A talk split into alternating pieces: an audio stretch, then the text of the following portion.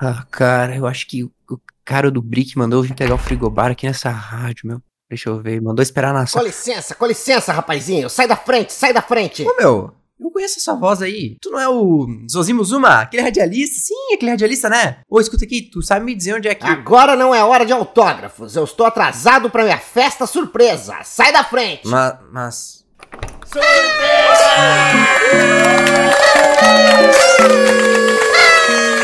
Oh, meu Deus, mas que surpresa agradável! Todos os meus funcionários favoritos fizeram uma festa surpresa pra mim sem nenhum motivo aparente. Em dia da semana! Que programa vai rodar enquanto a gente tá aqui celebrando? Não se preocupe, Sr. Zózimo. Colocamos uma reprise de um dos seus muitos episódios memoráveis. Ah, então tudo bem. Os nossos ouvintes exigentes não podem ficar sem o som da minha voz uma noite sequer. Ah, e vocês trouxeram até o meu gatinho, Imperador Zuma III. Vem cá, gatinho, vem cá. Ui! Ai, mas que fofinho. Temperamental como sempre. Coloca ele na jaulinha, estagiário. Coloca na jaulinha. Tá bom, então. Então deve ser a sala que eles estão na festa, né? Eu acho que... Deixa eu ver. Ah, tem aquela outra sala ali, deve ser essa. Ah, essa aqui, essa... Ah, não tem ninguém, né? Não ia me mandar num lugar que tinha gente gravando. Acho que eu vou esperar ele aqui. Ah, deve ser, deve ser essa aqui. Bah, essas bike da prefeitura sempre me salvam. Não tinha nem a grana pro ônibus hoje. Ai, tá tendo que vir de bike, então. Não tá rolando no Apoia-se um dinheirinho? Ah, cinco pila a passagem? Não, não sei se a gente já tá ganhando 10 pila, não dá pra eu vir e voltar. Depois eu vou olhar lá, ver se a galera tá apoiando. Então, vamos gravar então. Vamos. E aí, Ali? E aí, cara, tudo certo? Pronto pro nosso programa hoje? Nasci pronto aqui. Deixa só rolar a iniciativa. Rapaz, saiu um. Gabi, aquele cara é teu amigo? É, não conheço. Se- será que o Zosmo botou ele aqui pra... Ah, bom, whatever. Ah, os Zózimo t- tem uns convidados que ele arruma não sei da onde, mas deve ser. Deve ser. Opa, e aí, brother, tudo bom? Opa, tranquilo aí, cara. Como é que, como é que tamo aí? Nessa noite? Quer dizer, não sei se é a noite que eu tô meio virado do trabalho aí, né? Mas A gente vai começar a gravar agora, meu. Fica à vontade aí, qualquer coisa. gra- gravar... Silêncio Tá- no tá bom. estúdio, gravando em 3, 2.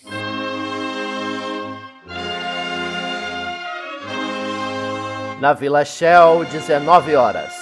Começa agora Perdi a Ficha Podcast.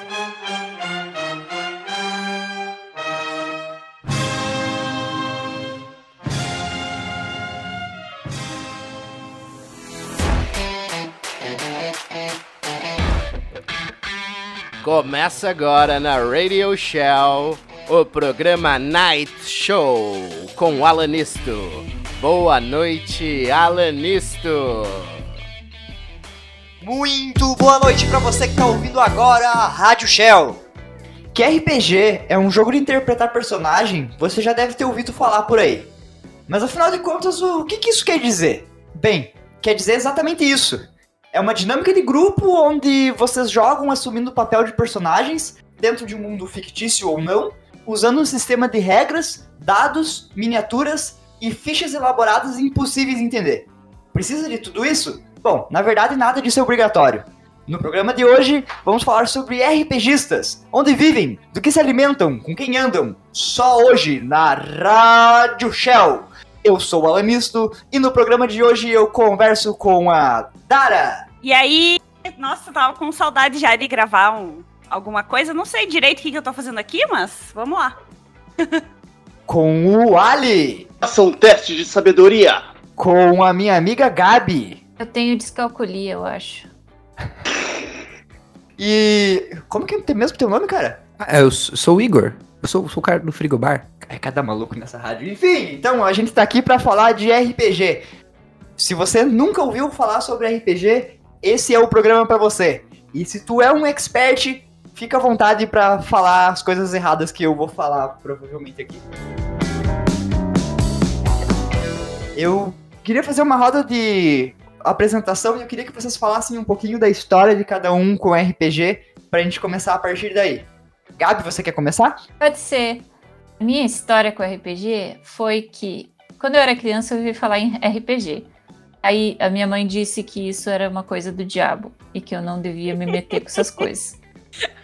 Aí teve uma vez que a minha tia me deu vários livros e no meio tinha um livro do Dungeons and Dragons, Advanced, se eu não me engano, livro do mestre.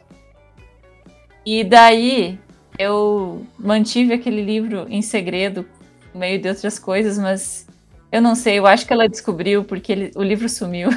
Então, ou não sei, não sei o que aconteceu. Se foi o diabo que pegou de volta, sei lá. E daí, por muito tempo eu tive curiosidade de saber como funcionava RPG. E eu fui. Pode fazer jabá? Pode fazer jabá. Tá, eu vou fazer um, um jabá então que. Aí eu fui na ShopTech um belo dia.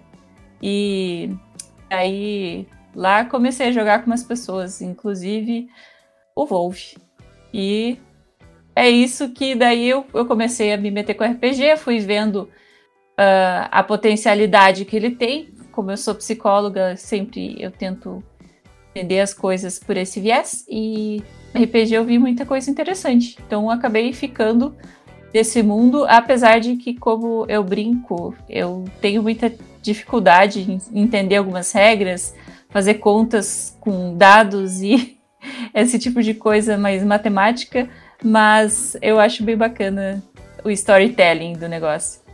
Um raro caso de um casal unido pelo RPG. Quem diria, hein? Exatamente. Você achou que RPG era coisa pra incels que moram no porão da sua mãe? Achou errado, otário! Eu vou falar sobre minha história agora. Eu comecei a jogar RPG assim que eu descobri o que era RPG, eu tinha muita vontade de jogar. E isso foi mais ou menos quando eu tinha uns 14 anos lá em 2004. Só que aqui no Passo Fundo não chegava nenhum material onde eu conseguisse comprar, assim, com 14 anos, zero grana. Até que saiu a Dragão Brasil, que começou a vir pra cá e custava tipo 3 pila na banca. Daí a gente ia a pé daqui da Nenegref até o centro, porque a passagem era mais cara do que o livro, né? E a gente comprava as revistinhas de Dragão Brasil, que era uma revista especializada em RPG, só que era especializada pra quem já jogava RPG. Então a gente meio que tinha que montar as lacunas assim do que aquelas o que, tipo, vinha lá adaptação de Cavaleiro do Zodíaco, daí tinha lá adaptação de Cavaleiro do Zodíaco pra Dungeons and Dragons e 3DT. E a gente olhava aquela tabela de números e não fazia a menor ideia de como aquilo funcionava. E a gente também não tinha os dados certos, a gente só jogava. E aí eu joguei muito nessa época, até que eu comecei a comprar os livros e ter uma grana e tal. Mas não teve aquele ato que todo mundo tem, né? Quando tu começa a sair, aí tu esquece dos amigos nerds e, e só quer saber de cachaça e noite e tal. O viciado, ó, o Igor se identificou ali do outro lado. Chegou a levantar a Sim, orelha. cara, assim. parece até que tu é meu amigo já, que a gente já se conhece, porque esse eu acho que é bem meu estilo, mas, mas eu. Ah, depois eu falo, vou, vou, vou participar da conversa de vocês também, então. Mas não é pra isso que ele tá aqui? Eu cada dia eu entendo menos esse lugar. Enfim, e aí depois de um tempo eu comecei a me envolver com board game e eu parei de jogar um pouco RPG porque o RPG ele tem a dificuldade de a gente encontrar os outros jogadores, né? Mas aí quando eu comecei a, a mestrar profissionalmente foi quando embalou, assim, porque a melhor experiência possível, as pessoas elas são bem mais comprometidas jogando, assim, e talvez pelo público ser um pouco mais velho, não sei. Mas o fato é que RPG sempre teve na minha vida de alguma forma, né? Agora eu vou intercalar entre, entre um menino e uma menina e vou pedir pra Dara falar. Bom, eu já tinha, é, muito tempo atrás, ouvido falar de RPG, mas, tipo, só. Ah, a galera que joga RPG, eu não sabia direito o que, que era. Aí, na verdade, é, eu comecei a jogar no passado, né? Que foi que o meu companheiro, o, o Faé, ele hum, já jogava desde criança, ele sempre jogou. E ele, o, ele disse que o Alanista tinha um grupo e tava procurando uh, gente pra jogar. E aí eu, tá, sempre quis jogar, mas não sei nem pra onde vai, pra onde começa. E aí foi onde eu comecei a jogar. Comecei, dei uma, comecei a ler os livros pra tentar entender alguma coisa. Até hoje eu não entendo muita coisa, a parte de umas regras ali. Mas o nosso grupo é legal que todo mundo se ajuda, né? E mas na verdade eu, a parte que eu acho que é mais importante é no interpretar mesmo. Isso aí eu sei fazer. o resto é. O resto a gente se ajuda. O livro de regras ambulante aqui, não é? Beleza? Manda ver, Ali. costumava ser um aventureiro como vocês. Aí me tornei um mestre. Brincadeira. Olha, minha história assim, de RPG foi algo, foi algo assim que eu tinha ouvido falar, se não me engano, tinha o desenho da Caverna do Dragão. Também eu acho que lembro que tinha um, o desenho lá do laboratório de Dexter, que tinha um, episódio específico que eles estavam jogando D&D, sabe? A Dungeon do Destructor. Eu me lembro disso. Eu lembro até hoje desse episódio. Foi assim que eu conheci também com, com a Dungeon do Destructor. E a gente até jogava essa aventura, assim, a gente fez de papel, assim, e jogava sem ter a menor ideia do que tava rolando. Essa mesmo. Eu lembro desse episódio. E também um episódio que teve a participação do Gary Gygax no Futurama, que o Bender fica mó viciado em D&D, fica o dia inteiro pensando nisso. Personagem que me identifico até hoje. E depois disso, meio que o único RPG, como não tinha muitos amigos aqui na minha cidade pequena que se interessam nesse contexto aí, eu acabei meio que jogando mais os eletrônicos mesmo. Bastante Skyrim, Fallout. Só que os que mais me prenderam mesmo no quesito de interpretação foram, por exemplo, Dragon Age, Mass Effect, os da, os da BioWare, que é bem RP pesado, sabe? E acabei meio que me interessando, até que um pequeno grupo aqui da minha cidade me chamou para jogar um certo dia. Apesar de não ser um grupo que eu tive muita afinidade, deu para pegar um pequeno gostinho dessa coisa aí. Então, depois disso, eu acabei meio que migrando pro RPG Online, no Roll20, a plataforma Roll20. Lá eu meio que comecei a jogar mais sério RPG, comecei a conhecer grupos novos, com dinâmicas diferentes, e acabei meio que pegando o jeito da coisa. Um certo dia, quando eu comecei a morar em Passo Fundo, conheci a Lanisto na ShopTech, mesma situação da Gabi aí, e estamos até hoje então jogando juntos. Falta só encontrar o amor da vida então, Ali. Que nem a Gabi. Exatamente. Isso aí. Falando em ShopTech, um abraço pro Zé da ShopTech barra Off Club, que também está apoiando esse projeto. O Zé, Zé, isso, eu vim atrás do Zé da ShopTech, ele me vendeu um frigobar no, no grupo do, de Brick do Face.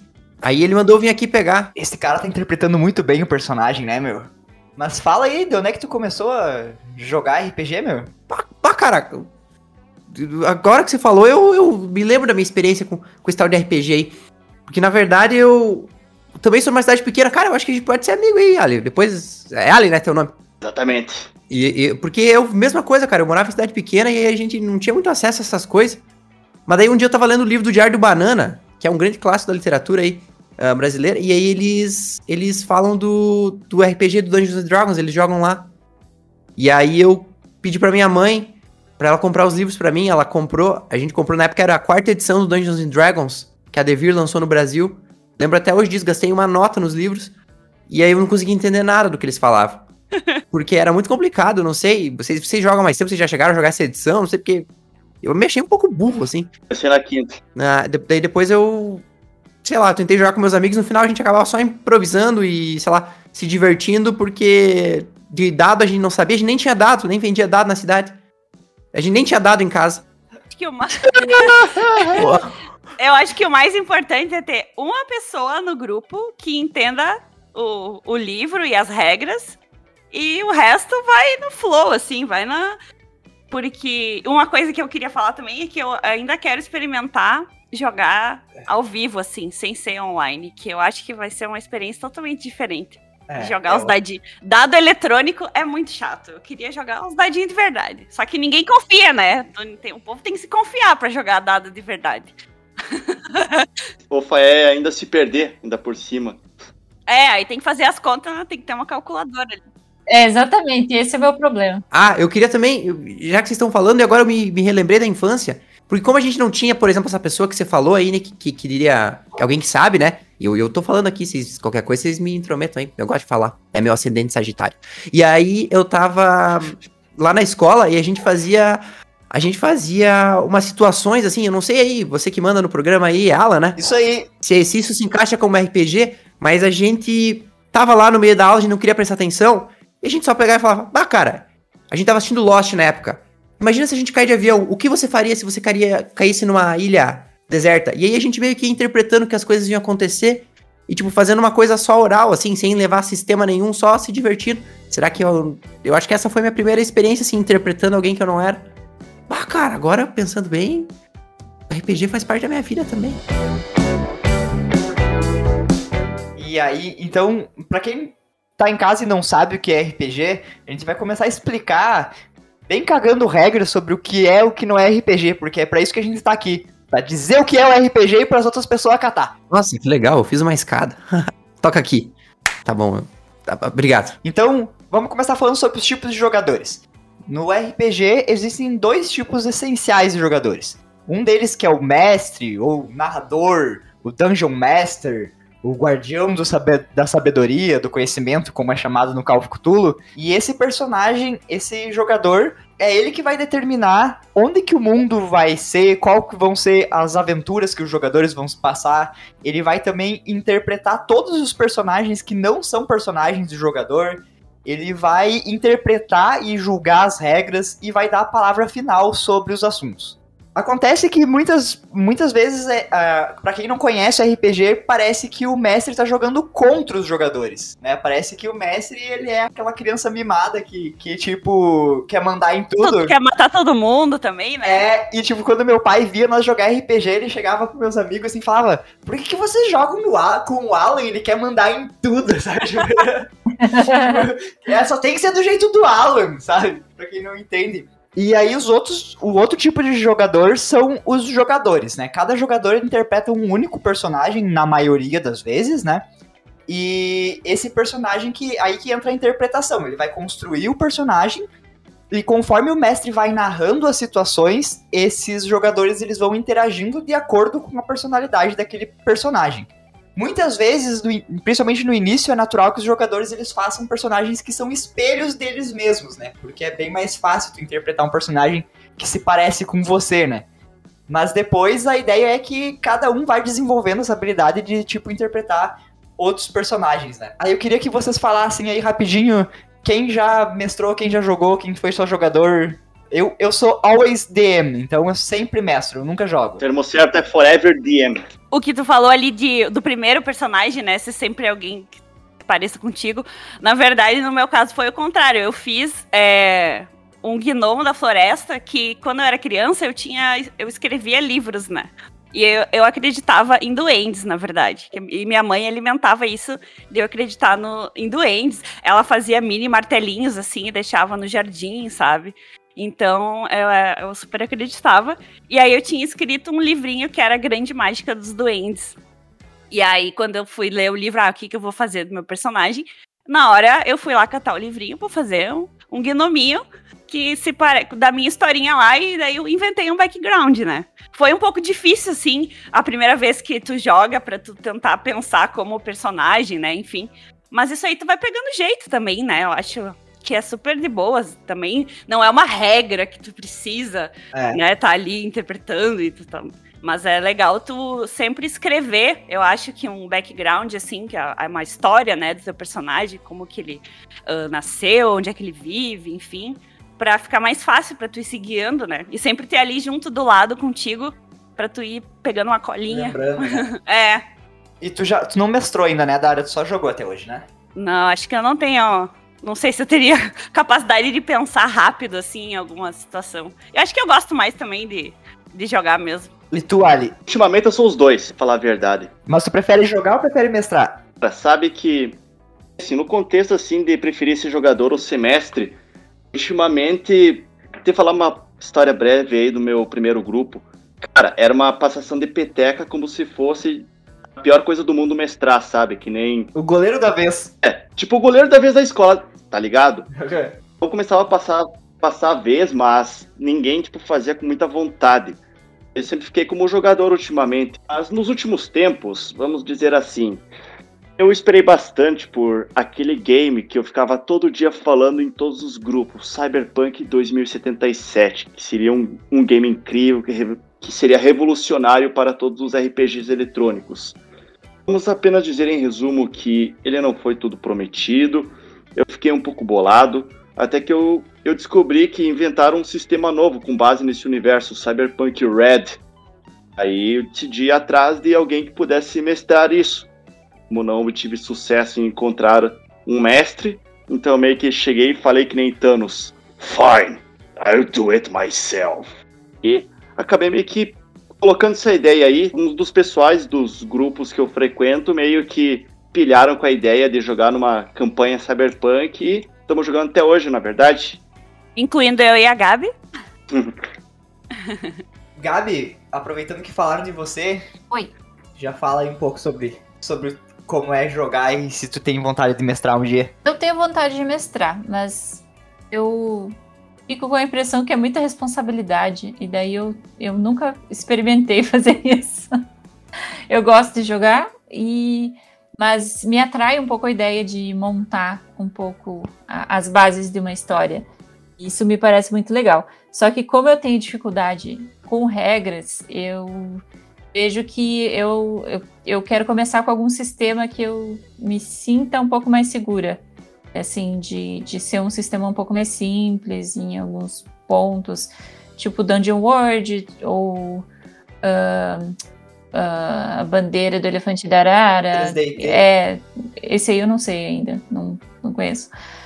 Mas enfim, alguma coisa que, que tenha um, uh, que seja um pouco mais livre, tipo o Dungeon World, ele é um pouco mais fluido no storytelling, não tem regras tão uh, restritas como o D&D, assim, de você ter um grid e tudo mais. Eu não me apego muito nessa, nessa parte. Então, uh, alguma hora eu vou fazer isso. Mas tô esperando esse momento chegar. E tu, Igor, quando tu jogava no, quando tu jogava na escola, tu era o mestre? Aí é que tá, eu me obrigava a ser o mestre, porque ninguém queria ser, era tipo essa peteca aí.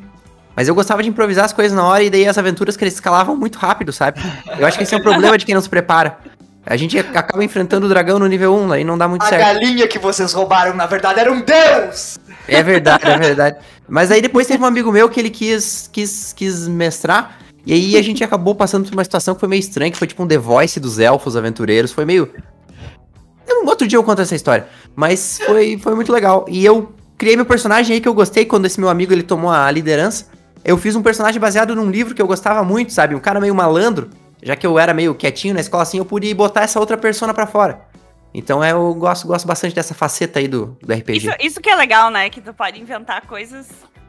Uh, Personagens claro. totalmente diferentes, né? E- Eis um fato interessante que foi uma barreira pra mim e eu tô percebendo pra vocês também a respeito de mestrar. É, algo que andei reparando nas últimas vezes que eu tô mestrando é que você não precisa seguir tudo tudo Arrisca. ao pé- ao pé da letra, sabe? É. Porque nas últimas coisas que eu acabei aprendendo, por exemplo, tô mestrando ultimamente uma, uma aventura pronta da Wizards mesmo, chamada O Dragão de Ice Spire Peak. Seria mais ou menos uma aventura estilo Skyrim. Tem um dragão do mal tocando terror, peguem e matem ele. Simples assim. E acabei adicionando uns elementos sem querer na aventura, uns elementos políticos que meus jogadores amaram, sabe? Por exemplo, aqui eles andaram tretando demais com o prefeito, não foram com a cara dele. Aí tinha uma, uma outra NPC que tinha uma descrição bem breve, que nem ela trabalha secretamente para uma rede de criminosos chamada Zentarim. Eu decidi adicionar ela na campanha. Eles, por algum motivo, acabaram apoiando ela, mas não sabem que ela trabalha para eles. Tá virando, tipo, uma treta enorme política. E isso que é o legal, sabe? Você é o mestre, se você não gostou de alguma coisa, você pode mudar quando você quiser. É, eu, eu costumo fazer uma mistura entre, entre planejar, planejar a aventura e, e, tipo, deixar fluir, né? Porque eu, eu costumo fazer o quê? Eu escrevo vários personagens do mundo e eu anoto como seria, tipo, traços simples de personalidade deles. O que, que eles aguentam ouvir de boa, o que, que faz eles ficar de cara, quais são os amigos que eles têm. E, tipo, em vez de ter um arco pra ela, eu sempre deixo os personagens no modo reativo. Então, os NPCs, eles, eles vão ser o que os personagens interagirem com ele, né? Tipo, na nossa primeira aventura, eu escrevi a Preta Patrícia pra ser uma personagem que ia introduzir vocês na comunidade, sabe? Ela ia ser amiga de vocês e ela ia falar, ó, se vocês quiserem fazer isso, falem com essas pessoas. E aí, Que tipo, não, né? e aí o que que aconteceu? Eu pensei na minha cabeça assim, vai ser tipo uma primeira sessão tutorial, onde eles vão conhecer tudo o do universo Neon Knight, e a partir daí eles escolhem o que vão fazer. E aí chegaram lá, eles tretaram com a, com a personagem que era pra ser amiga deles, ela fugiu e eles ficaram completamente no escuro, sabe? Cara, Então- eu, eu tenho uma parecida nessa aí. Quando esse meu amigo disse assim, eu era o mestre do grupo, ele disse assim: Ah, agora a gente vai fazer. Eu queria mestrar, Igor, e você que é o mestre, pode dar uma olhada nas minhas ideias, porque vai ser a nossa aventura, como é que ela vai começar? Eu disse, claro, eu olhei todas as ideias dele do começo na taverna, o grupo na taverna, o que poderia acontecer, todos os caminhos dele. E na hora do jogo eu fiz questão de ignorar todos eles e ir pra um caminho totalmente novo. Pra desafiar ele, porque é isso que eu queria. Eu quero incentivar meus amigos a, a se desafiar, sabe? E foi, foi mais ou menos assim, eu acho. Uma, uma boa dica de mestrar é, tipo, não preparar demais, porque tem coisas que não saem conforme o planejado, mas isso não é, não é algo ruim, pelo contrário. Você acaba meio que tendo outras ideias. Tipo, uma vez eu, eu escrevi uma, uma one shot que os personagens, tipo, tinha dois personagens jogando só, da- dois personagens novos e um cara experiente, né? Aí o cara experiente ele tava dentro de um bar e os dois iniciantes eles iam entrar no bar e aí ia acontecer uma cena meio drink do inferno assim no bar, sabe? E aí eu, eu pensei minuciosamente em cada personagem dentro do bar e o que, que eles falariam pela aventura. Só que os dois personagens, eles, tipo, simplesmente decidiram assaltar um taxista no caminho. E aí eles nunca chegaram no bar. E meu único plot era dentro do bar. E eu não consegui, tipo. Porque chega um momento que tu não pode simplesmente forçar a narrativa, né? Tem que deixar os personagens fazer o que eles querem, né? E aí o, tu pega o teu plot e enfia na bunda, né? Mas a Gabi falou antes ali sobre sistemas, sobre sistemas simples e sistemas complexos. E eu queria falar um pouquinho sobre isso agora, para que, que serve um sistema e o que, que é um sistema, né? Então, o RPG é um jogo de interpretação e imaginação, principalmente, né? Embora a gente use elementos para aumentar a imersão, tudo acontece no teatro da mente, né? Então, imagina uma cena em que o Igor tá de um lado da porta e o Ali tá do outro lado da porta. E aí o Ali decide segurar essa porta e dizer, eu vou segurar ela com toda a força para que o Igor não consiga abrir.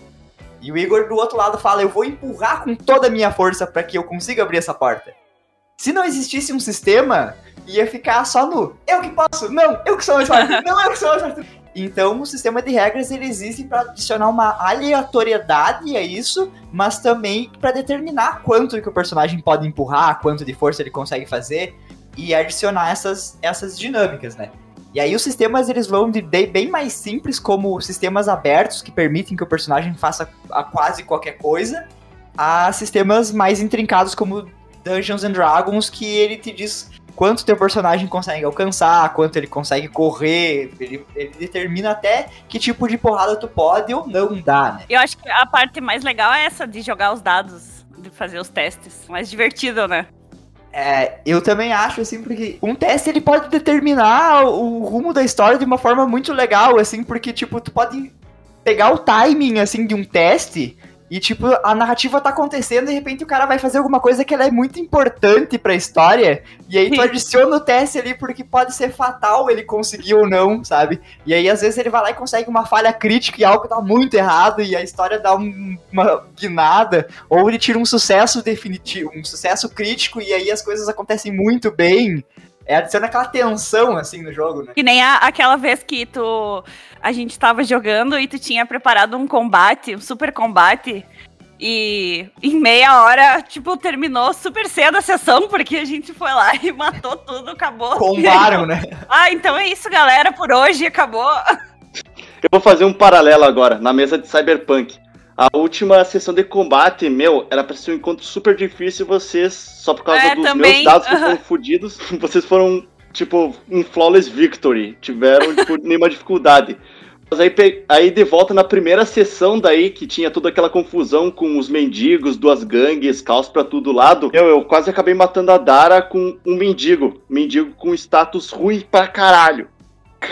Ele conseguiu ainda É verdade. dar um acerto crítico nela. Mas, Gabi, tu que diz que tem dificuldade, eu queria que tu exemplificasse um pouquinho quando que tu sente que o sistema dificulta um pouco o jogo. Eu acho que eh, eu tenho muita dificuldade para lembrar, assim, eh, por exemplo, quando tem bônus de alguma coisa que eu tenho que somar alguma coisa. Tipo, no sistema do D&D, eh, que pegando essa referência, eh, eu tenho dificuldade de, de lembrar de todas essas informações ou pensar rápido e fazer as somas. Agora com o Roll20 fica muito mais fácil para mim, porque é um sistema que ele já te dá o, o cálculo o pronto.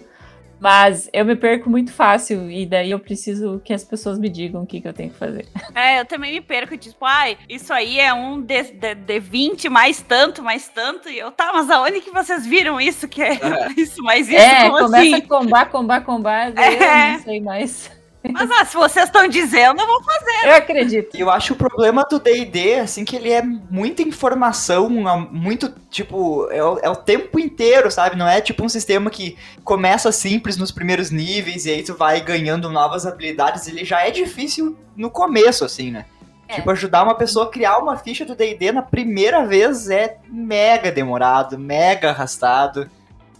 E, por exemplo, Sim. sistemas mais simples, assim, que eu já joguei, tipo, que tinham menos habilidades, por exemplo, o 3DT, que tu tinha pouquíssimas habilidades. Por exemplo, tu era um mago dominador de fogo. Tu fazia poucas coisas e tu tinha que ser criativo com aquilo, sabe? Porque tu conseguia, tu tinha que dominar aquela, aquela habilidade ali. E aí depois, quando tu comprava outra, tu, tipo, já era masterizado naquela, tu só ia evoluindo, sabe? E no D&D, por exemplo, tu chega no nível 3, tu já tem uma lista de feats, assim, do que o teu personagem faz, que torna bem difícil de keep tracking, assim, né? É, pra dar uma ideia, tipo, agora que tá online, eu tenho feito planilha de Excel mesmo pra me localizar. Porque a- as fichas, eu acho elas muito incompletas, assim, pra você guardar algumas informações ali. É, eu senti essa diferença, principalmente porque eu comecei jogando Dungeon World. E a ficha do Dungeon World, você já tem. A maioria das informações já tá na ficha. Você vai marcando, ah, você ganhou essa habilidade, você vai marcando que agora você tem isso. né? então, já tá ali a descrição básica dela. Então, ah, é- é- eu sei que o D&D ele expande muito esse universo e ele te dá mil possibilidades, só que ele vem com esse porém, que você tem que se focar assim e, e- desenvolver uma forma de registro, se você tem um pouco de dificuldade de ficar lembrando de algumas coisas, é, a- a- arrumar uma forma de registrar isso de uma forma própria, pelo menos essa é a minha experiência. Outro ponto negativo também, o D&D, ele é meio que você precisa ter especialização ou um talento específico para você poder usar o banheiro direito. Algo que eu acabei notando agora que eu comecei a jogar outros sistemas. E é muito específico isso, sabe? Que nem você tem que montar uma build específica para ele ser especializado em poucas coisas. Sim. Eu fazia que, que nem a Gabi, agora um pouco menos, mas a primeira vez que eu joguei, além do, do meu personagem, eu tinha um, um amigo animal, e aí ele tinha uma ficha dele, e aí eu tinha tipo umas seis folhas de coisas que. Porque eu, eu me esquecia que eu podia fazer tal coisa. Aí a galera sempre dizia, ah, mas tu tem esse negócio aqui, essa, esse poder. E eu, ah, é mesmo? Porque era tanta coisa, tanta informação que eu ficava meio perdido. Aham. Eu, na minha mesa presencial, como foi meu primeiro contato, desculpe ter interrompido, eu sempre tinha um caderno do lado que nem eu só colocava o nome da habilidade e eu tinha que ficar folhando no caderno aqui, tá, essa habilidade aqui, ela pode rastrear, alguma coisa assim. Sim. Igor, Diga, diga lá, Alan. dá pra nós tuas impressões aí quanto a sistemas, o que que tu... Sistemas, eu- a gente tentou jogar a quarta edição do Dungeons and Dragons, mas como você falou, ela é muito complicada. E a gente não conseguiu passar da ficha e depois eu fui ver alguns fóruns que a quarta edição é realmente a mais complicada. Meu Deus do céu, tem um gato louco aqui no estúdio, tira o gato louco. Meu Deus do céu. Você está ouvindo a Radio Shell. Nesse momento, estamos passando por problemas técnicos. Em breve voltaremos com nossa programação normal. Fiquem ligados. E agora, cadê meu gatinho? Seu estagiário inútil, um animal tão dócil e inofensivo. Vem cá, gatinho, imperador! Não, seu sósimo, por aí não! Mas o quê? O que tá acontecendo nesse estúdio? Estão gravando sem mim! Alanisto! Agora entendi tudo! A festa era uma mera distração! Putz, agora lascou. Calma aí, Zózimo, não é nada disso que tu tá pensando, cara. Ninguém passa a perna em Zazimo Zuma e sai vivo pra contar a história! Esse ainda é o meu programa! Dá um espaço aí, menina! Sai daí! Dá um Ô, espaço! meu, que isso? É.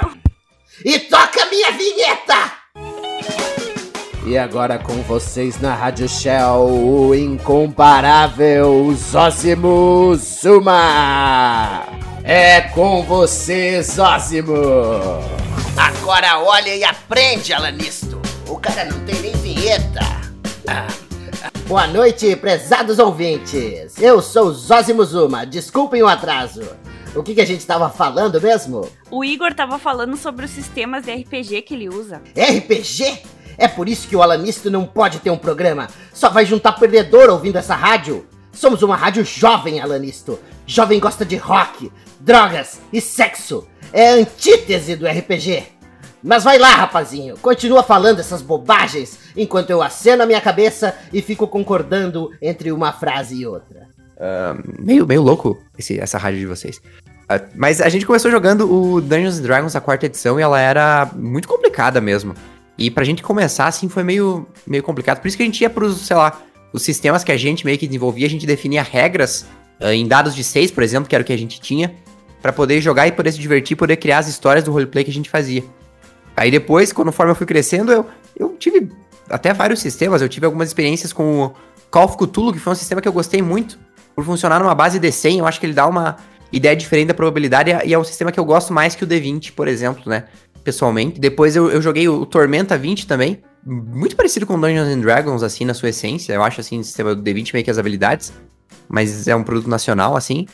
E eu tentei jogar o Fronteiras do Império, que era um específico de Star Wars, que a Galápagos vendeu. Só que ele era muito específico e os dados dele eram, vinham lá e era, tipo, um terror, assim. Foi, foi meio péssimo de jogar aquilo lá. Um minutinho, agora eu tenho que interromper nossa programação. Chegou um papelzinho aqui da produção. Troca-se por reais. Ei, ei, que que é isso? Me dá esse papel aqui, me dá esse papel. E coloca a vinheta do troca-troca aí. Troca, troca, Vila Shell. Troca-se por reais. Um lindo frigobar seminovo da cor laranja. Retirar aqui na rádio. É assim que se faz essa merda, seu idiota. Opa, opa, não, não, não. Ó, audiência aí, não liguem pra rádio, esse, esse frigobar é meu. Eu vim atrás desse frigobar aqui. Cadê, cadê o frigobar? Ô Zé, cadê o frigobar aí, meu? Mas, mas, ó, eu quero fazer uma reclamação aqui que no anúncio do Facebook ele Não, era desculpa, desculpa. agora Não tá aceitamos reclamações nesse programa. Seguimos com a pauta. Olha, até que ele tá aprendendo, hein? Eu queria perguntar um negócio. Esse, isso dis- do, das edições que vocês falam é o. Eu nem sei qual que é que a gente joga, mas é o, o, o mesmo livro com mais coisas, é não, isso? não, Ou é outra coisa completamente Não, assim, ah, a gente joga a quinta edição, pra começar, tá? Ah, então, o D&D, ele vai saindo edições que são, às vezes, elas repaginam algumas coisas, mas às vezes é outra completamente diferente, sabe? Tem a base ali dos atributos, a CA. Na verdade, antes de tu entender essa parte das edições, tem que entender assim que o Dungeons and Dragons ele roda sobre a base de um sistema chamado D20, que usa o dado de 20 lados para fazer as probabilidades de acerto ou sucesso. E aí dentro do D20 tem o sistema do Dungeons and Dragons, né, com as habilidades ali, Interessantíssimo. e vão saindo edições novas a cada tantos anos, e elas podem ser remakes, podem ser reboots, podem ser, tipo, cada uma delas vai mudando. Ah, Eu comecei a jogar da 3.5. A 3.5 ela era uma edição bem mais complexa e parruda, assim, com muito mais skills e, e uma lore bem mais pesada, assim. Claro. E depois dela veio a quarta edição, que era uma edição que ta- tentava alcançar os MMORPGs, tipo World of Warcraft da vida, que estavam muito populares na época. E daí, nessa edição, foi uma repaginação bem louca, assim, eles mudaram um mon- monte de coisa e fizeram ele muito focado em Com grid, certeza. ele parecia muito mais um, um jogo de tabuleiro, assim, do que esse. E ele foi e ele foi completamente escrachado pela crítica, assim, porque a gente saiu do 3.5, que era uma coisa bem cabeçuda, pra um negócio mais pop, assim. Sim. E aí, depois, a a galera acabou fazendo a versão 3.75, que era um, um meio do caminho, assim. E aí depois veio a quinta edição, que explodiu, né? Faz um sucesso tremendo aí, graças ao TikTok e tudo mais. Mas as edições, elas mudam bastante, assim, são como se fossem outros jogos até. Sim, entendi. Tá, beleza. Isso, e daí, e todos os outros têm outras edições também, ou é só... Sim, sim. O Vampiro tem a quarta, tipo, saem edições novas. E, tipo, no, no caso do Vampiro, cada edição dá uma repaginada bem boa, assim, no, Muito interessante. no sistema, né? O Cyberpunk começou com 2013, aí foi pra 2020 e agora tá no Red. Sempre se fala que o RPG é um jogo de interpretação. A gente falou bastante da parte do jogo agora. E aí eu queria trazer algumas questões sobre a interpretação do personagem, porque tem, tem sempre um, duas escolas de interpretação, vamos dizer assim. Shakespeare. eu- Ima- imagina o seguinte, imagina que tu é um personagem, tu é um bardo, né? Tu quer jogar com um bardo, só que tu é uma pessoa completamente introspectiva, que, que não consegue se comunicar, mas tu quer jogar com bardo. E aí tu chega numa situação que tu tem que flertar com alguém. E aí alguns mestres eles vão dizer, não, tu tem que interpretar, tipo, ah, se tu quer flertar com a menina, tu tem que chegar lá e, tipo, meter a banca, enfim, sabe? Só que o cara, ele não tem essa, essa habilidade interpretativa, assim, de conseguir sair tanto do personagem. Mas o personagem que ele construiu na ficha, ele sabe fazer isso.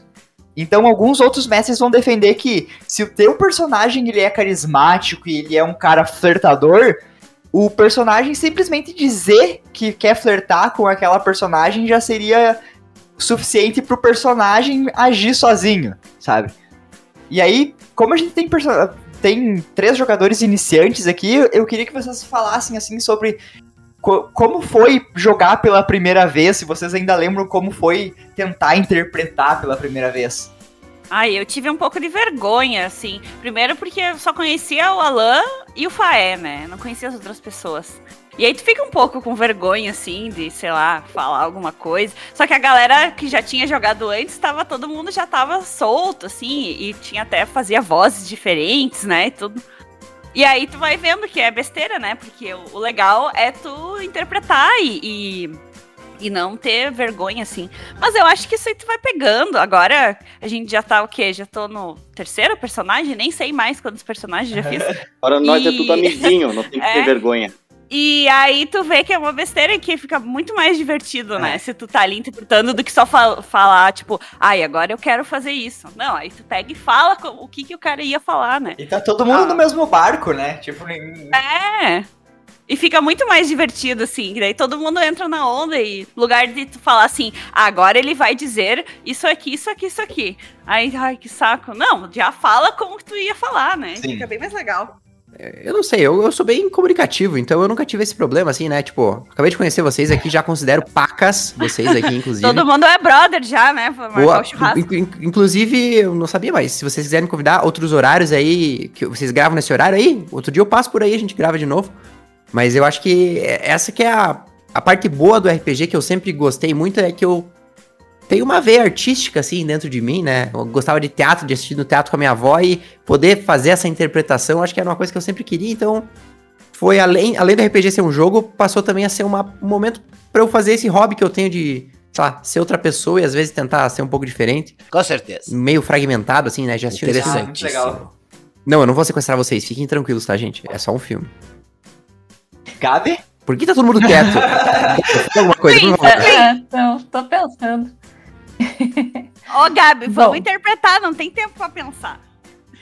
É, e eu tava tentando lembrar da primeira vez, assim, que, que eu interpretei, e eu acho que foi um processo também estranho no início, muito travada. Eu gosto de- dessa coisa de, de interpretação, de comunicação, mas eu não, eu sou uma pessoa introvertida, sempre fui.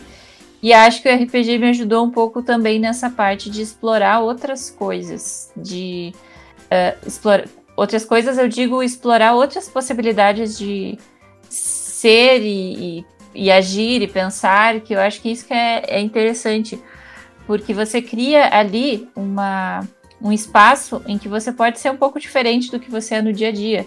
Apesar de que eu vejo que também eu sou muito parecida em alguns personagens que eu fiz, eu, eu sempre tinha um ponto que eu conseguia conectar com alguma coisa da minha personalidade. Mas também tinha coisas que eu ia acrescentando e ia, ia explorando e a- hum, é, ia observando. Ah, olha só, né? Talvez a Gabriele nessa situação não fizesse isso, mas e se fizesse, né? Como é que seria se tivesse na situação desse personagem? Será que não, não faria isso também? Então eu acho que é legal esse espaço assim de ampliar essa Catarse, né? essa essa catarse assim de, de ampliar um pouquinho as possibilidades de ser e, e de personalidade e, e de possibilidades. Eu acho que essa é uma coisa que me puxa muito no RPG. Agora você, Ali. Certo, você tinha falado novatos, mas tudo bem então, você quis dizer É que assim- acabou os novatos, né? Agora Não tem mais. A pergunta seria qual? Seria o, o que que tu acha, assim, da parte da interpretação? Perdido. Tipo, Aqui Parte é todo mundo perdido. é como que tu, tipo, foi a primeira vez? Como que tu se sente agora? Eu nem lembro direito. Perguntas mas- que você pode falar sobre sexo e RPG. ah, olha, o que eu lembro na verdade é que um susto pra mim porque eram, eram outras pessoas que eram bem mais experientes que eu. Eram mais novas de idade, mas eram bem mais experientes. Por exemplo, ah, eu vou passar no stealth aqui. Meu ranger planejava isso enquanto os, os caras. Era meio assustador que os caras assumiam, tipo, o spotlight instantaneamente. Tipo, não, eu quero fazer tal coisa, ah, eu quero agarrar o cara, ah, eu quero. Ah, eu quero convencer a donzela, sei lá o que. Era um monte de coisa assim que, com o tempo, você percebe assim que. A primeira vez você não percebe o leque de possibilidades que você pode fazer. Ainda mais alguém que migrou do RPG eletrônico pro RPG de mesa. Mas depois que você. Depois que você acaba meio que conhecendo melhor o que, que seu personagem é capaz de fazer, essas barreiras vão meio que diminuindo com o tempo. Sim, tu não imagina que, tipo, tu não toma iniciativa, né, pra falar alguma coisa e tal no início, aí depois tu vai, ah, não, mas eu posso falar isso aqui agora, eu posso fazer tal coisa. É, exatamente. Agora o próximo tópico é o combate. Então, embora o combate ele não seja uma coisa necessária no, no RPG, é difícil pensar em algum sistema ou narrativa que não tenha mecânicas de combate, né? Essa, esse eu diria que é um ponto bem comum, assim, porque pensando de cabeça. Não, talvez Call of Cthulhu, que não tem muito a, a, ideia de combate, né? Tu não quer tretar com o Cthulhu, tu quer que ele não apareça e que tu não enlouqueça ou morra. Então, mas na, maior, na sua maioria os RPGs sempre tem mecânicas de combate, né? Afinal de contas, quem não quer ser um berés dos filmes de ação? Cagar todo mundo a Verdade. pau, né? A diferença é que no filme de ação, eles levam uma metralhadora. No RPG, você leva uma tabela de Excel. Talvez até duas. Mas eu acho que. Eu acho que o combate é a parte que eu menos gosto, mas talvez se fosse uma mesa ao vivo seria muito mais emocionante. Porque ali, se a gente jogando online, fica. Tá, agora é a vez do outro. Aí ele fica lá uns 10 minutos. É. Aí agora é a vez do outro, vez do outro. Talvez se fosse ao vivo, aí fica todo mundo naquela expectativa de quanto, quanto que ele vai tirar. Enfim. É que o problema do D&D, assim, o problema do D&D é que ele é muito jogo, né? Ele, ele, ele é muito um jogo de tabuleiro, enquanto tem outros. Porque, por exemplo, tem outros sistemas que o combate, ele necessariamente tem que ser muito mais narrado, sabe? Tipo, eu vou dar um soco na cara do cara, eu vou dar com o joelho. Ele, ele desafia mais o jogador a, tipo, pensar no ataque. E no Dungeons and Dragons é muito, tipo, vou atacar, vou atacar. Vou bater, É, é. vou usar tal skill, vou usar tal skill, sabe? Até mesmo assim, tipo, se o cara quer, por exemplo, se o cara nunca jogou RPG, é muito comum que ele, por exemplo, ah, eu quero atirar com um arco no joelho do personagem. E, tipo, não tem uma dinâmica clara de como isso aconteceria dentro do do D&D, sabe? Porque fica até meio apelo, assim, pro cara que não pegou, por exemplo, ataque desarmante e aí, sabe? Fica sempre nessa, nessa coisa de ter que ter na regra. E eu, e eu acho... E- Ou ele tira um número muito alto pro, e ele tá ali só com uma faca de cozinha. É, E aí, tipo, nunca que uma faca de cozinha ia fazer isso, É. né? Ou tipo, o, a- a- o sucesso crítico, né? O cara vai lá e faz um negócio completamente absurdo e aí, pela regra, ele É. simplesmente consegue, sabe? Não faz nenhum sentido, na verdade. É, o combate também não é, não é minha parte favorita no D&D, né? Eh, Eu, eu acho que às vezes ele fica meio maçante, assim, É, pra falar a verdade. De, eh, aquele, aquele processo ali de, de, de ficar lançando e bonequinho pra cá, bonequinho pra lá. O meu negócio é mais o, a história mesmo, o desenvolvimento da história, assim, que me faz realmente me conectar com, com o RPG. As batalhas, eu também vejo assim que, ah, ah, apesar de, de ser o momento da gente usar muito daquelas tabelas e combos e, tudo mais, parece que, que é muito voltado para batalha, toda a construção do personagem, pegando as habilidades e tudo mais. Mas me parece que ainda é na, na história, no desenvolvimento da história E até na negociação entre os personagens, eu acho que é, às vezes é, isso, acontecendo torna tudo mais interessante até. E eu me lembro uma mesa que a gente jogou contigo, Alan, que uh, também o boss final meio que a gente resolveu na conversa, o negócio foi muito massa. Foi muito mais Diálogo no jutsu. Sim. E, e a- e- e além o disso, debate de ideias ali. tudo se chama RPG, tá no nome, jogo de interpretação. Porém, isso acaba meio que sendo levado ao pé da letra no D&D, essa questão aí do combate, tanto que até criou culturas de jogadores, alguns subgrupos, que seriam os famosos famosos combeiros, que são os caras que querem justamente planejar um personagem que pode causar o máximo dano possível ou que certeza derrotaria um dragão em dois turnos, alguma coisa assim, solo. E, e também tem vezes que esses caras, geralmente, eles são os que mais avacalham nas mesas, porque outro tipo também que seria os Murder Hobos, por exemplo, os caras que no Skyrim, os caras avistam um personagem que dá pra matar, eles matam, porque Do nada. Aí ele, eles, mi, aí eles migram daí pro D&D, aí mais ou menos assim, o mestre narrando. Então vocês encontram um paladino. Este paladino está usando uma armadura, uma armadura com uma aura mágica. Eu ataco ele. Aí, o quê? Essa é clássica, Peraí, né? o quê? Eu, eu ataco ele, quero a arma- eu quero a armadura dele. 17 pega na CA dele. Tipo assim, tá Foi ligado? exatamente o que aconteceu na primeira aventura de Neon Knight, né? O Faé viu a Preta Patrícia, pulou pra cima dela por no reason e levou um tapão na raiz do ouvido e deitou, né? Tomou um chupão no pescoço aí da Só pra se ligar. Só pra, só pra acordar cedo, né? Outra coisa comum no RPG é a progressão. Eu acho que na verdade dá pra dizer que é unânime que existe a progressão. Que os personagens eles comecem fracos e conforme tu vai ganhando pontos de experiência, conforme teu personagem vai seguindo pra frente, ele vai ficando melhor de alguma forma, né? Uma coisa bem interessante que eu acho no Dungeon World, por exemplo, é que você ganha experiência com falhas. Então, ele valoriza tuas falhas, Aham. porque a vida também é meio assim. É. Eu, Ai, eu acho que isso faz sentido também. Legal. Você aprender quando você faz alguma coisa errada e, e isso te tornar mais esperto. Porque na verdade de alguma é forma. assim, né? Porque, tipo, uma pessoa, por exemplo, com 10% de chance de, de, tipo, desenhar alguma coisa.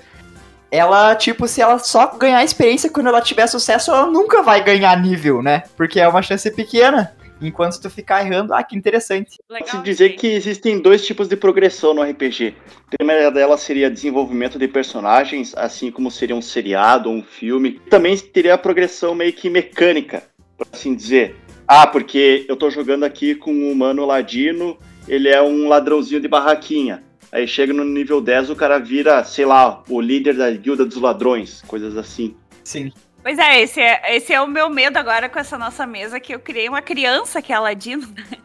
Pois, como é que ela vai terminar aí? É, tu vai ser tipo o Morty, que começa uma criancinha, daqui a pouco tá com uma cicatriz na cara, assim. É, vai ser tipo isso. Ou o Evil Mori também. Virou super inteligente, ele que era criança burra. Mas o, o, o legal de quando a gente começa a jogar RPG também, é que, por exemplo, assim, agora, pelo menos, tudo o que eu assisto também de filmes e séries, mais filmes também, tu olha assim, ah, isso aí é uma quest, uma side quest aí que o cara tá indo fazer, não sei o quê. Porque se tu for ver, tudo Nossa, aparece, né? se- Sexta-feira eu encontrei, eu encontrei uma pessoa na rua e ela disse assim: Tu sabe quem que eu vi na rua? Eu vi o Lucas Cos. E aí eu consegui ver assim a, a quest surgindo na minha cabeça assim, tum, find Lucas Cos. e aí e eu É. saí procurando ele, daí eu achei ele. Disse, meu, eu estava numa quest atrás de você.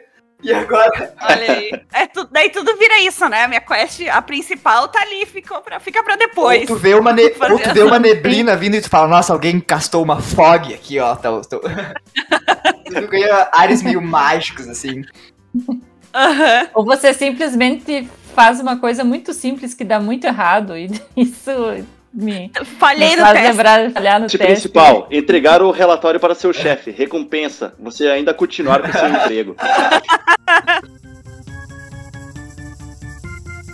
Mas agora eu queria entrar no meu tópico favorito aqui, que são as histórias e as narrativas.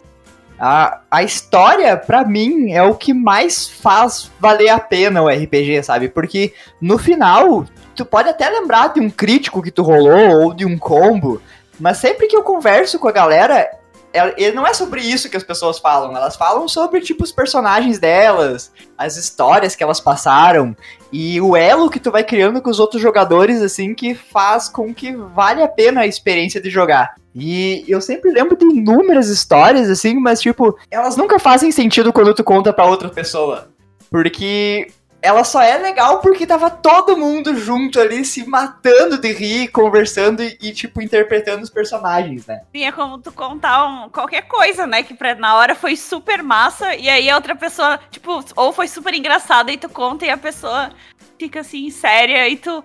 Ah, mas como assim, né? Porque foi tão legal. Ah, você tinha que estar lá. Só quem viveu sabe, né? É tipo, esse podcast talvez tenha alguns momentos assim que a gente fez umas referências a coisas que só nós vamos achar graça nisso. Ai, desculpa, É é piada interna. Nossa, vocês lembram quando as pessoas falavam isso? Ah, eu odiava isso. Eu tava ali conversando, ai, desculpa, isso é uma piada interna. Então por que contou, caralho? Eu me sinto como Michael Scott. Eu queria participar de uma piada interna um dia.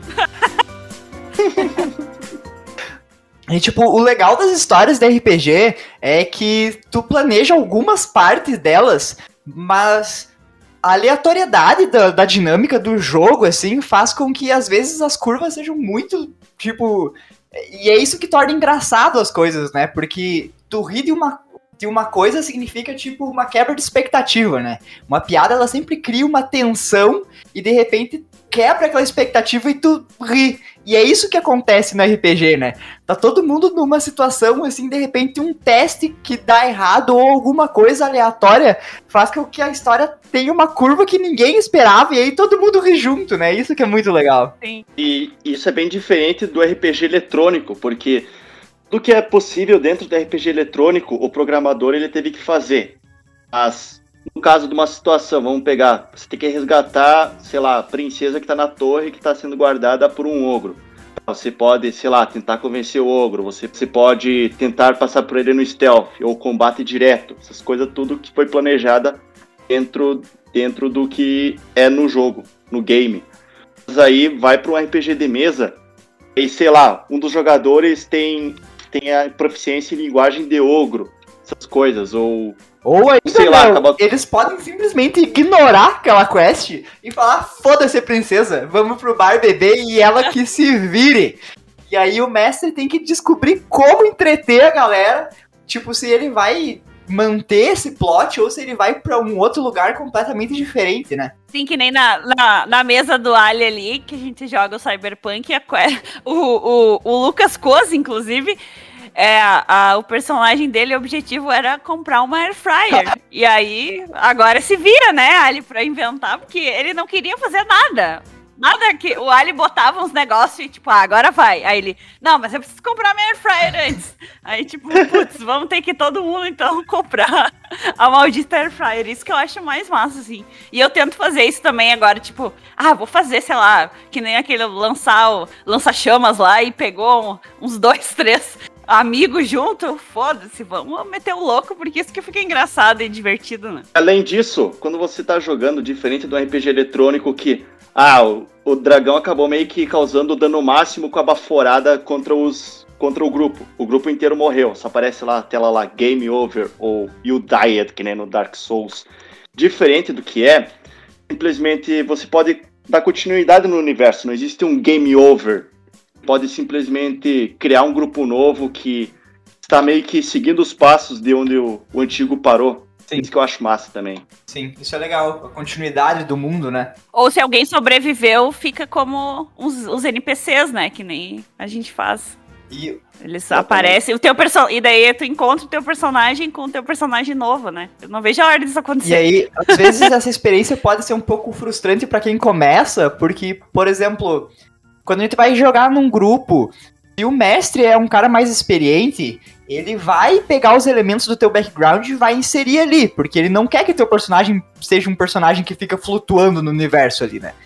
E quando tu chega num grupo que já é experiente, tu percebe que eles estão muito mais inseridos porque eles têm, tipo, personagens que são amigos deles, tem NPCs que estão já engajados com ele, enquanto teu personagem é só um cara que, ah, viveu num orfanato, sofreu na infância, sabe? Ele não conhece ninguém, não tem como, tipo, aí o mestre vai ter que se desdobrar muito mais para conseguir enfiar ele ali, em muitos casos é, é praticamente impossível, porque daí a pessoa não consegue reagir muito com as coisas, então, e, e, por isso que ah, é importante quando tu vai encontrar uma mesa de RPG, todo mundo tenha a mesma vibe, assim, de ou todo mundo gosta de contar história, ou todo mundo gosta de jogar dados, porque senão fica muito difícil para todo mundo se divertir, né? Um dos maiores problemas do RPG de mesa seria justamente a incompatibilidade de grupo.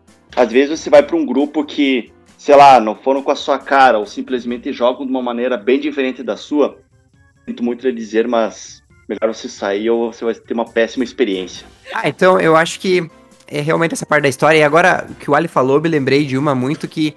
Uh, eu comecei a jogar Call of Cthulhu num grupo que era a galera toda nova, assim, sabe? Todo mundo começando a jogar, a gente conheceu num grupo de Facebook e ninguém se conhecia entre si, sabe? E aí. A Messi, ela era muito mais avançada que a gente. E aí, quando a gente queria fazer alguma coisa, ela, tipo, meio que boicotava, porque a gente tava começando, a gente não sabia muito bem o que fazer. E meio que a gente acabava se, sabe? Uhum. A gente acabava ficando meio preso aquilo e não sabia o que fazer, com medo de repreensão, assim, sabe? E nada dava certo, sabe? Só tinha escolhas certas, né? Tipo, ai, não, não, não. Tem, você tem que tomar a escolha certa para eu aprovar. É, é, e daí, tipo. E aí a gente fazia um, tá, eu quero fazer tal coisa. Daí jogava o teste, tá, agora faz a tua coisa. E a gente não conseguia, sabe? E aí meio que acabou sendo meio ruim. E como era um grupo só de mulheres, a minha namorada na época ficou com ciúme e eu tive que parar de jogar esse grupo também. Foi um pouco traumático. Olha, aí essa já é uma experiência um pouco mais RPGística. RPGs acabando com relacionamentos. A Gabi teve, assim, ó, um caso atipiquíssimo, assim. Atipiquíssimo. Olha só, o cara inventando palavras agora. Mas eu, eu, acho que o legal é você jogar com o seu mozão, entendeu? É. É, é, mas eu também já vi muita briga, assim, de tipo, o personagem flertar. Olha, tipo, o personagem flertar com personagens femininas no jogo e a pessoa ficar com ciúmes. Mas aí é a pessoa que tem um é, problema, né? né? Pelo amor é, de Deus. Aí é, é terapia que resolve. É verdade.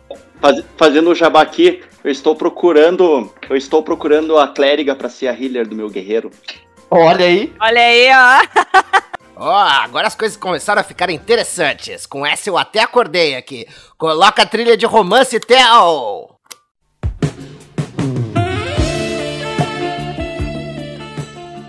A Rádio Romântica Vila Shell apresenta. Ah, então faça sua propaganda aí, Yara. Quais são as suas habilidades? Vamos fazer um quadro. Encontre uma clériga para o ar. Hashtag me cura.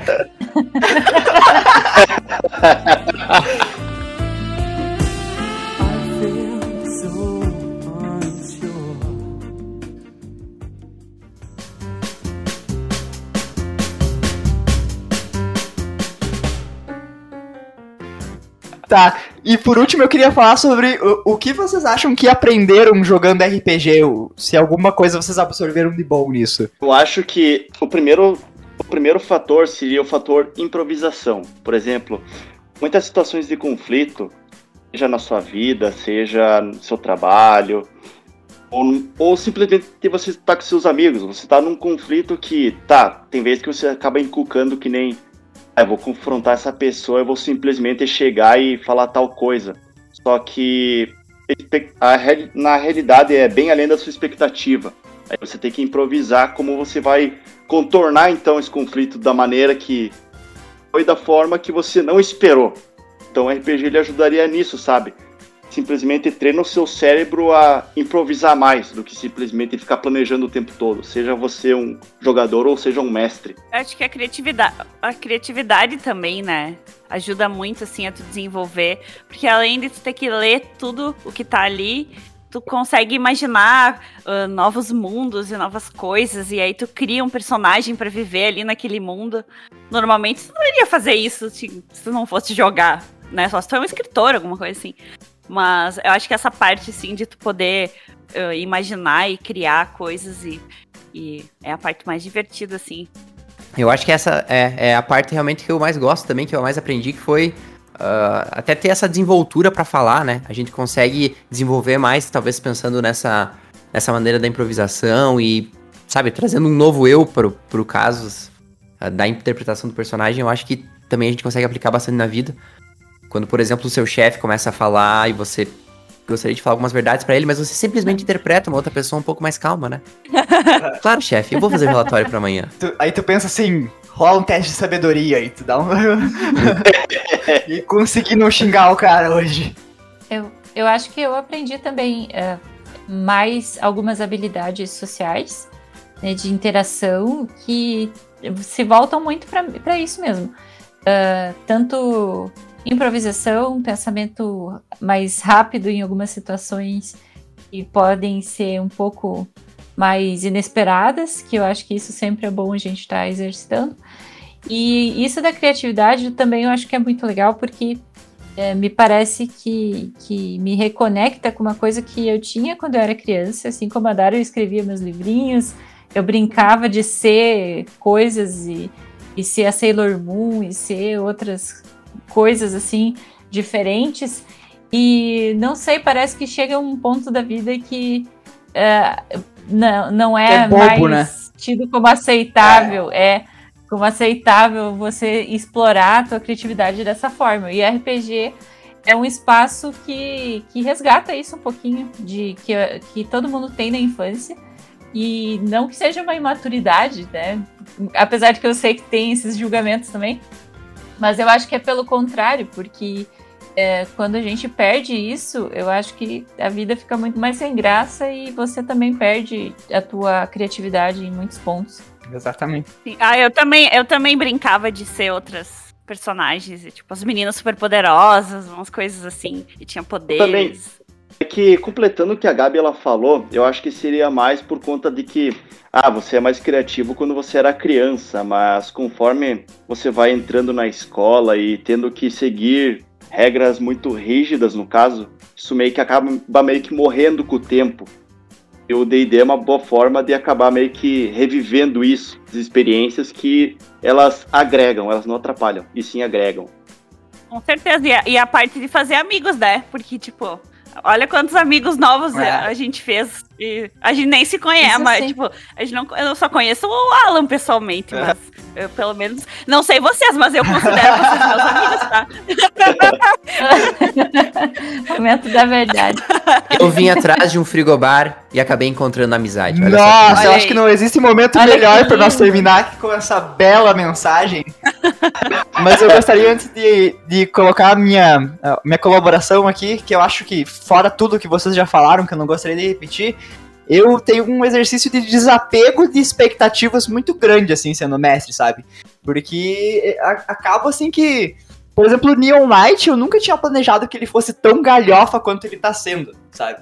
Mas eu acho que é uma das coisas mais legais, assim, do que, tipo, é muito mais legal a gente sentar e rir dos absurdos da, da história, assim, e zoar, do que teria sido se fosse um RPG serião, assim, sabe? E, tipo, deixar que, tipo, as expectativas que tu tem pro teu personagem ou pra tua narrativa, elas vão se. Porque é uma dinâmica de grupo, né? Então elas vão se desenvolver como uma coisa além das tuas expectativas, a não ser que tu seja um mestre cuzão que imponha tudo que tu pensou, assim, pra história, sabe? Então a mensagem que fica é: não crie expectativas. Isso aí. É, é exatamente. a mensagem. O melhor conselho, E- e- seja pro RPG, vida amorosa, tudo. E agora, ah, o jabazinho básico, eu, eu queria convidar todo mundo a, que segue o Perdi a Ficha a me seguir também, arroba Lanisto. Eu sou mestre profissional há 5 anos, tenho mesas toda quinta, sexta e domingo, com vagas de diversos sistemas. E se vocês quiserem jogar, entre em contato comigo. E também tem o Ali, que vai fazer o seu próprio jabá agora. Certo, Então vocês podem me seguir nas redes sociais como Alec Underline B. Também podem me encontrar na PSN, estou sempre jogando como E no Revan- Tinder? Eu nunca mais. o Tinder na PSN. E também sou meio que mestre profissional também. Meio que aspira a mestre profissional, porque estou seguindo os passos do Alan e tudo. Meu Deus, mas- que perigo essa frase. Alan, você criou um monstro. Dara, Ai, eu ah, não mestro nada, eu só jogo, mas eu edito uns vídeos, então se alguém precisar aí de edição de vídeo, segue lá o luna.audiovisual. Igor Andriola? Oi, eu sou o Igor Andriola, eu. Meu Instagram, minhas redes sociais, meu TikTok também é Igor Underline Andriola. Tudo sempre assim. Não estou no Tinder mais. Um beijo, amor, inclusive. estou apaixonado agora. Mandar uma declaração de amor. Oh, que lindo! É, é especial Dia dos Namorados, eu não percebi? Nossa, me chama nesse, eu quero participar. É, que a gente tá em outubro agora. Mas. Uh, Se o Ivan. podcast eu também... viver até lá, eu te convido. Tá, beleza, muito obrigado. E eu também tento YouTube, né? Igor Andriola. Só que faz um tempo que eu não posto, mas agora eu quero postar. Ótimo. Nossa, que propaganda péssima. Por que será que não dei certo no YouTube? Gabi? Eu, vocês me acham como várias, tem várias formas de me achar. Procura aí Gabriele Albuquerque ou gabi.psi. Se você quer coisas sobre psicologia, vida, universo, tudo mais, estamos aí na atividade. Eu não mestro no momento, mas algum dia chegaremos lá. Já tive também um projeto sobre RPG no Instituto Federal do Rio Grande do Sul, Campo Sertão. Vamos ver, vamos tentar reviver ele com alguns alunos, porque eu acho bem legal também espalhar isso com os adolescentes, os meus aluninhos queridos. E é isso aí. Vai estar todos os links no- na descrição do post. Siga também E o link mais importante do Apoia-se, fala, Alan. Siga também, arroba Perdi a Ficha no Instagram. Apoie nosso projeto com 5 pilinha, tu já paga o meu transporte até o estúdio. Eu sou o Alanisto e valeu por escutar, gente. Peraí, vocês ganharam transporte, hã? Não, eu vim de bike. Ah, Bem jogado, Alanisto. Bem jogado. Mas você ainda não sentiu a fúria de Zozimozuma. Você não perde por esperar. Bom, tá. Acabou. Pode tirar a trilha. Pode tirar a trilha. Acabou o programa. Acabou.